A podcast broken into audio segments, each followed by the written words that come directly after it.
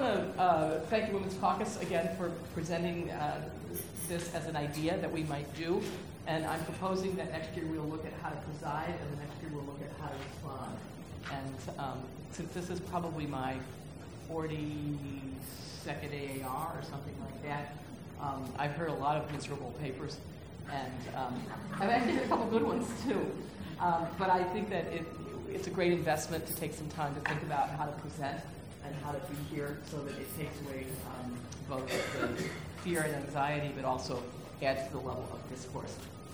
I um, know that there are lots of ways to present at professional meetings, and there are lots of materials on that.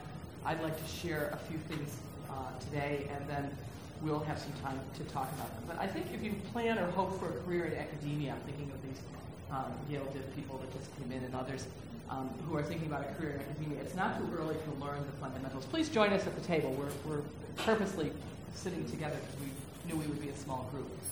Um, it will improve your performance not only at, at, the academy, but any other place where you might have to make a presentation, like to a police officer or um, you know other scrapes you might get into. Um, but I think that it will also lessen your anxiety and make the AAR SBL meeting a pleasure, a, a time to come and be with friends, a time to be with colleagues, something to look forward to where you're going to get helpful feedback on your work, not um, horrible criticism, but helpful feedback and encouragement. And so it's in that uh, spirit that I want to invite you to think a little bit about how it is that we present and how it is we communicate with each other so that you don't dread coming to these meetings as a chore or in the form of torture that goes with being in the work that you're doing. And I say this with a special welcome to those who are newer scholars in the field um, we need you, and we need you badly to bring both your insights and also your uh, ways of living in the world. So, um, with that as a backdrop, I want to focus on presenting at the AAR SBL meeting made easy. And the reason I want to do that is because this is not like uh, you know AAR SBL presenting for dummies. This is how to make it easy for yourself, and frankly, to make it easy for those of us who listen to you. So I want to start with you, and I want to invite you to think of a session or a presentation that you loved. Just take a minute and think about a presentation or a session this year already or another time that something you really loved, a really terrific presentation. You want to present like that person. There's your role model. Or think about one that you didn't like. Maybe one that you gave where you thought you bombed. And know for yourself what went right with the first and what went wrong with the other. Give it a minute's thought so we can all get on the same page here. Um, just give it some thought. Maybe make a note for yourself. A presentation you loved, a presentation you hated. Neither of which could have been your own.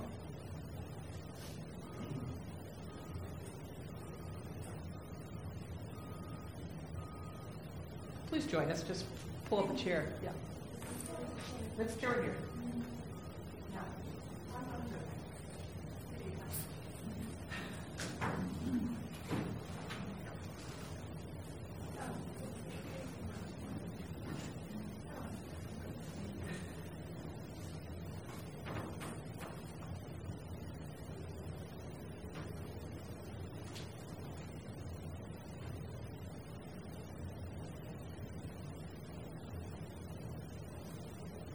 Everybody got something? Now forget it. Forget what you focused on and let's start fresh. Because the presentation you liked is fine, it was great. But you're never going to present like that person unless it was you. You will present in your own way, in your own style, with your own strengths, and it will be fine. So don't look for the role model who's going to show you how to present you are your own role model.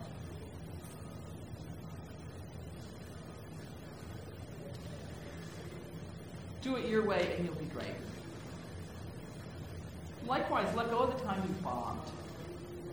Did everybody, I've bombed, I've, I've bombed, I've, I've bombed more than once. It wasn't that bad to anybody but you. This is only the AAR, this is not brain surgery. Okay, so if you bombed at the AAR, it's not, it's not a big deal. You're probably the only one who remembers it anyway. I want to tell a little story. Um, many of you, as I did, loved and revered the late, great Katie Geneva Cannon, who passed from our Artemis, the womanist theologian of great renown, one of our pioneers and scholars. And you might have heard the story. Anybody ever heard the story that she told about her first AAR presentation? I happened to be there um, at her first presentation. It was on abortion, and we were quite young things. And it was many, many years ago. And she, as an African American woman, was presenting on abortion and she um, felt an enormous pressure. She didn't just have that kind of first presentation jitters that everybody gets, but she had like the whole weight of every African American woman who'd ever had an abortion on her shoulders. And um, she stood up. It was in a hotel room. It was a hotel room, not a, not a convention. Please join us at the table. We're, all, we're kind of, yeah, we're right here. Um, she she um, stood up at the podium, and I can still remember it. I can. I mean, it was just probably 30 years ago, but I can still remember it viscerally. And there was a, there was a uh, chandelier, one of those grotesque things that they have, and there was a pillar that divided half the room. It was a, it was a horrible setting. She got up to the podium and she passed out cold. Fainted dead away. Now, of course, today you would have brought the ambulance in 9 11 medic. Somebody handed her some smelling salts. She got a paper paper. As God is my witness, I was there, and she has told she told the story before her time um, I tell it as an example of what happens, especially to women of color, with extra pressures. And I submit if Katie Cannon can continue to make her presentation under such circumstances, I can suck up my own errors and gaffes and not take myself so seriously. And she told that story about herself in recent years and um, how she felt and what it meant to her to know the pressure she was under. And that's real. And whatever mine is, is pride and um, perfectionism, and certainly not the weight of um, millions of women. And, and, and, she got up, and I repeat, she got up and gave.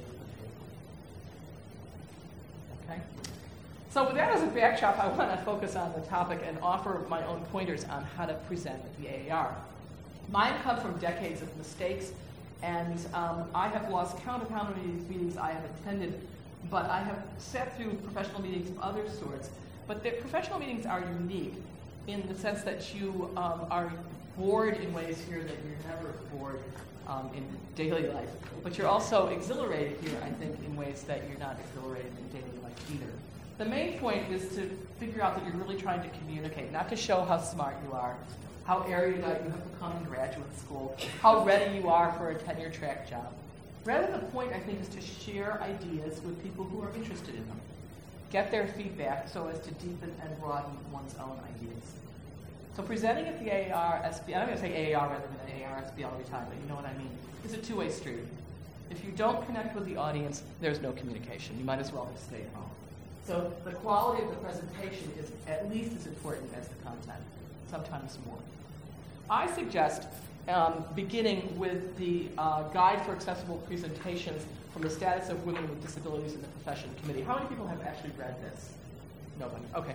I just brought you copies for yourselves. Um, it's on the website, but I think that as in all aspects of society, the common sense and courteous ways in which we make the world safe and welcoming, accessible, and encouraging for people with disabilities are precisely the ways we all need to live. That's precisely it. Think of ramps for wheelchairs and how nice it is if you're temporarily able-bodied to be able to wheel a suitcase using that ramp. Okay? We need to make the so-called accommodations for people with disabilities the norm for all of society. So too for presenting at the AAR. And the Committee on Persons Living with Disabilities in the Profession has put out these guidelines, and I don't believe they're well publicized. And that's why I'm starting with these this time, because I think they will give you some very important hints. That's why we're, by the way, this is being taped and it will be available to the membership, this particular session. And it's one of the reasons why I also invited us to sit together so that we could all hear. One of the things that's really important about communicating is being able to hear. Normally, I would stand at the podium at the AAR, but it's so nice to be accessible to you here, sitting at the same level, able to look at each other, to talk with each other, to watch your reactions. And um, I think this is a, a very important way of moving what we have seen as a as an exception, that is to say, people with disabilities into the mainstream and saying, yes, these changes need to be made for everyone. So what are they? Technology, um, well, typeface fonts become very important if you're making a presentation or having a handout. Um, handouts themselves, aren't you glad I printed this for you? I apologize to the trees, but not really. I think this is a reason for um, using resources so people really get them in their hands. Um, describing visual information rather than assuming that everybody can see. I've just given you a handout about to make a presentation. I hope you'll take it, especially take it to places where you might not have had these kinds of considerations in your particular setting. Um, the use of microphones when possible, and being visible again. These are basics for everybody. And so I, I think that technology can be a great help in all of this, but it also can be a hindrance. I'm going to talk more about that later. But what could be ruder than a PowerPoint with pictures that those in the audience can see and laugh at, as we did in the earlier session here this morning, while those who can't see can't see? So I'm going to talk more about technology later because the idea here is also to update some of our own thinking about this in terms of technology. Um, and I'm going to talk about the pros and cons of that. Let me turn to another source here at the AAR. What I'm going to do is I'm going to offer these materials and then I'm going to um, invite us to conversation. So I'd like to present the materials first and then um, move into conversation. How many of you have ever read Be Brief, Be Witty, Be Seated? Well, some people have read this. Um, Be Brief, Be Witty, Be Seated is um, an article that was written by someone named Mary Hunt some years ago um, and was put on the website of the AAR in order to guide how to make a presentation at the AAR. And um, it's, I'm not going to I'm not going to um, read through it. I'm simply going to say that um, it, it, remains, if I may say so, and it's been up there for years, rather solid advice. And that you could incorporate it, or you could encapsulate it by saying, keep it short. Whatever you're going to say, keep it short. Second, that's be brief. Be witty. Keep your audience interested.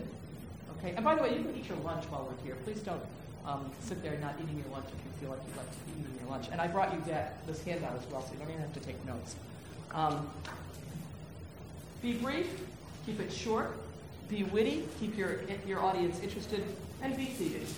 And um, be seated really means that if you are given a timeline by your presider, the timeline is real. It is not what you feel like or how long your paper goes. It's real.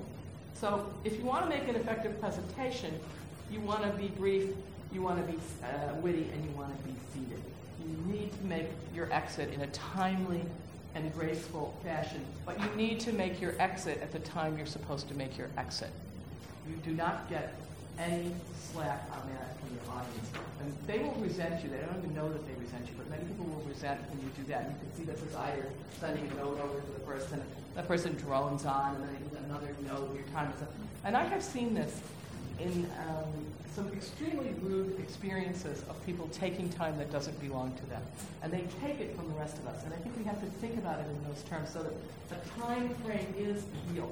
And you can read that later, take it home, um, how many words and so forth. But it's real when you make a presentation. And there are lots of mistakes to be made, but most of them have to do with taking too much time or going on endlessly or not engaging your audience. They don't even think you're interesting. That's less fun.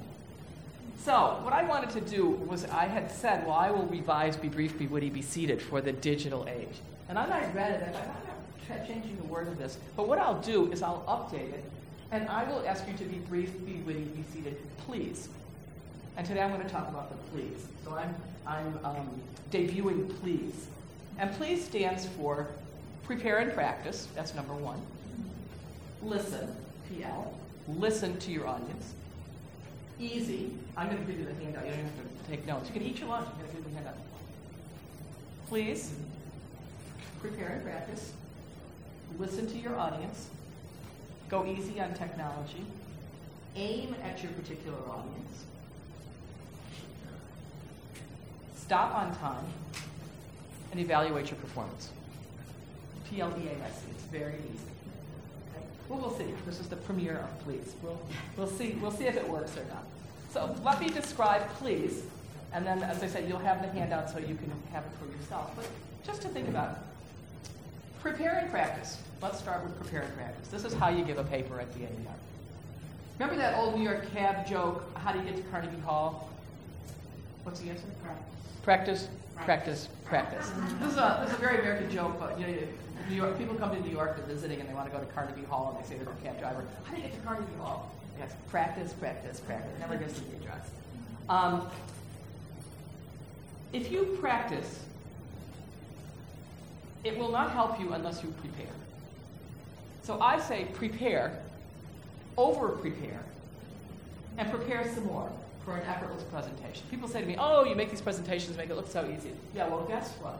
I tear my hair for weeks at a time in order to prepare to be worthy of your time. You honor me to listen. Remember Nelle Morton, one of the great pioneers of feminist theology, had the famous phrase, we hear each other into speech. Do you know this phrase? It's Nelle Morton, N-E-L-L-E Morton, M-O-R-T-O-N, one of the great pioneers of feminist theology.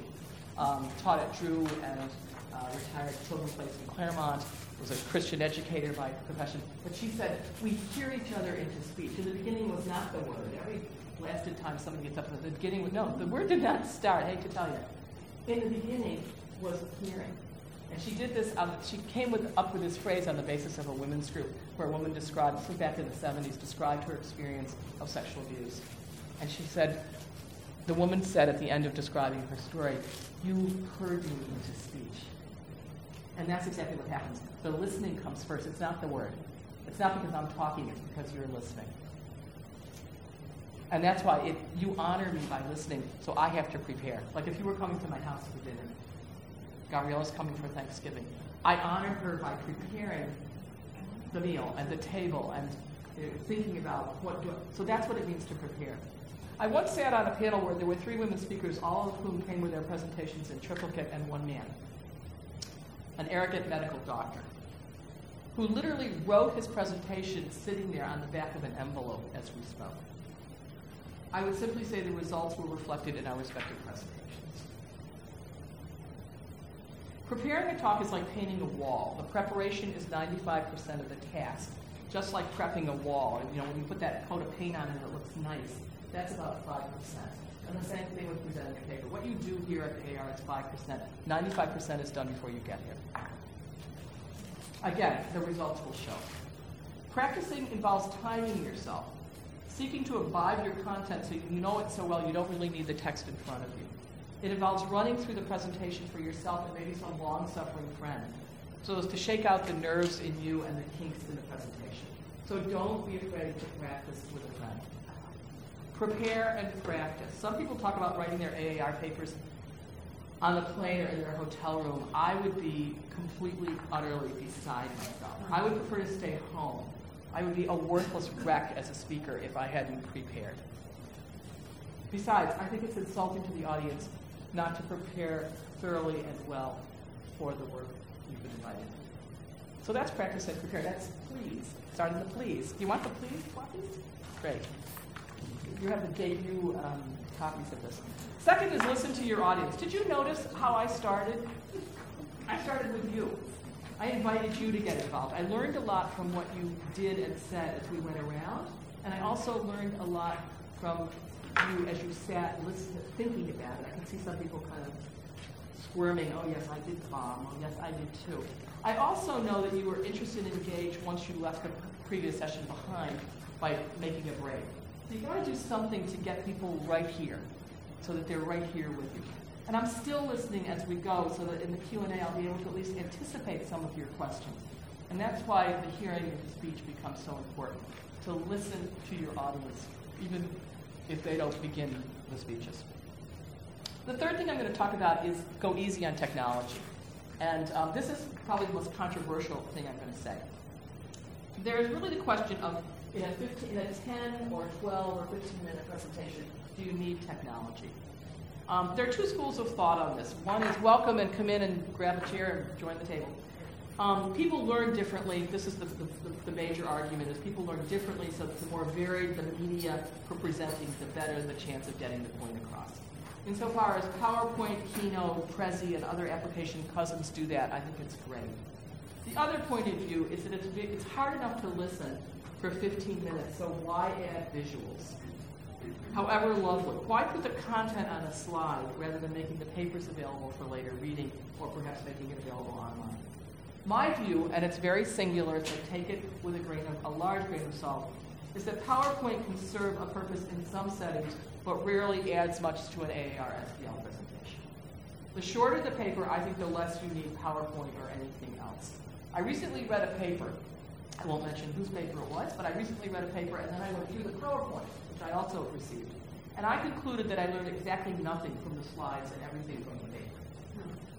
On the other hand, um, people learn differently. And how many times have you listened to a presentation when the presenter messed up the slides? Or as we had an hour or two hours ago, the computer or the projector malfunctioned? Or the presenter apologized? Or how much time does it take to apologize for technology that doesn't work? People running around with computers. Not to mention that the lights, which are usually dimmed for PowerPoint, are a quick route to a nap, at least for me. So I just want to say that in this digital, no, it's true. You know, oh, they're going to dim the lights. Well, good night. I'm not saying don't use technology. I can understand that it is normative in many circles. I have a teenager. Don't worry. I know all about this. But I would go easy on technology in this setting. It can be a smokescreen for lack of preparation, which violates our first principle. And for heaven's sake, if you're going to use it, please double check, triple check, quadruple check that it works, and then if it doesn't work, you know how to fix it. I have sat through more abandoned PowerPoints than I care to remember. It does not inspire confidence in you as a speaker to mess up a PowerPoint or to drone on about the problems that you have on your hands. Um, it just takes all of our time. And I think that's rude.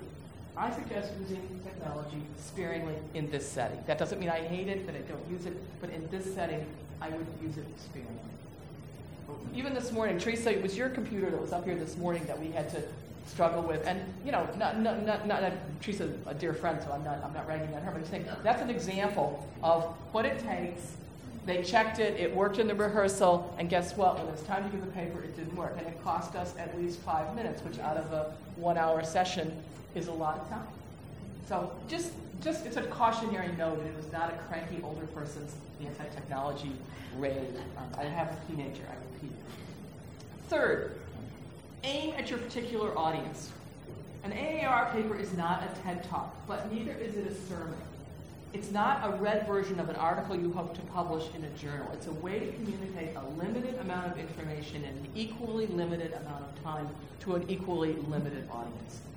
As such, it requires everything that I've already talked about preparation, practice, listening to your audience, going easy on technology, and concentrating on how you can best showcase your unique and important ideas in your unique and important way. And I think that's really exciting, but it's, it's complicated. There are deeply entrenched white, male, cisgender, US based approaches that many people seek to imitate so as to deal with the power dynamics at this meeting. I understand that. Someone from the hiring committee might be sitting there, and so might someone from the publishing world whom you hope will take your book. But if you preach instead of teach, or if you fly over the heads of most of the people in your audience, most of whom are not experts on your topic, you will not do yourself any favor. But if you seek honestly and simply to communicate with other human beings who want to hear what you have to say in your way, in your style, in how best you do it, then I think you've hit the right note. So let's aim at your particular audience. P L E S, stop on time. There is no excuse not to stop. Just plain plumb stop. I have observed some of those boorish behavior on this score. People who ignore the timekeeper, as I said earlier. People who speak as long as they wish because then there'll be no time for questions and answers and no one can touch their work. People who prepare a 30-page paper for a 15-minute time slot and then think they can just hop, skip, and jump through it, making what the Irish call a dog's dinner of the whole mess. Well, let me just jump to my last point. Um, let me say, no, you're jumping to your last point. You know what's in between. I don't know what's in between. So at least if you have a longer presentation, don't admit it. Just stop when your time is up. If you didn't prepare accordingly, stop anyway and get it right the next time. Because it really doesn't do anybody any good. And I think we should be much more uh, specific about this as presiders. And I'll talk about that next year if anybody has any lingering interest. Did you watch the debate earlier this week with four women moderators? I mean, it was the best debate we've had, I think. Many people agreed, especially people in the press, because they were very clear. Here's the question, here's the answer. No, you don't get to talk about Here's the question. Here's it's like you know nursery school. This is the question. Now you put your coat on. Now there's no discussing about it. This is how it works. We agree that this is the framework and this is what we're going to do. And it was lovely. And people got a lot stuff in. But and there was nothing coercive about it. It wasn't nasty. But they didn't simply. Oh, okay. Well, you know, let him go and let her go, and then she'll go, and then no. If you start there, it doesn't work because then everybody wants to take a little more time. So to be very, very clear about this, both as a speaker and as, uh, as a respondent, and also particularly as a presider. P-L-E-A-S-E, evaluate your performance. You can't undo a presentation, but you can evaluate it and learn from it. This is not always a pleasant task. I have had to watch myself on video make very foolish mistakes. I have decided that my hair makes me look like a skinned monkey next to someone who has big hair. I have winced at some of my own bad jokes or offside comments that have gotten me in trouble and didn't work. The instant replay is not always pretty, but it can help and improve future performances. I recommend it. Everybody can have an off day. That happens. But if you can observe some of your own behavioral ticks, your speech patterns, and are willing to change them, then evaluation is for you. Ask a trusted friend to critique your work. She or he is still or they are still going to love you no matter what. Let your kids watch. They will be very honest and tell you. But above all, let the evaluation be as important as the preparation because it is, after all, the next step toward your next presentation. So, with that, I thank you for your time and attention. I hope these hints and glimpses of what it takes to make an AAR presentation look effortless will help you to do just that. And now is our chance to talk with each other. So I'm going to suggest that we um, do it in two ways. It's 12:18. We have until 12:45. So I suggest that we take the first five minutes and just talk to one other person. Maybe take a moment of silence together and write your last notes to yourself, and then we'll take max five minutes. Let's take one moment of silence to get our own thoughts in order. Then we'll take five minutes to talk to somebody, and then we'll open it up. Okay? Thank you very much. I appreciate your time. So just take a moment of silence, and then I'll invite us to talk with one person.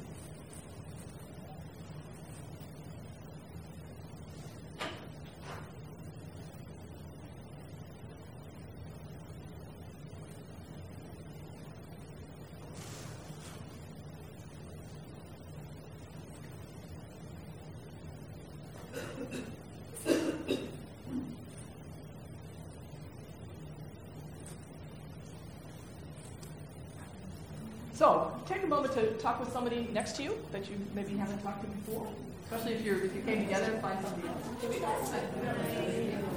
don't, you don't, no, you don't? Oh, well, no. Oh, God forbid I come and see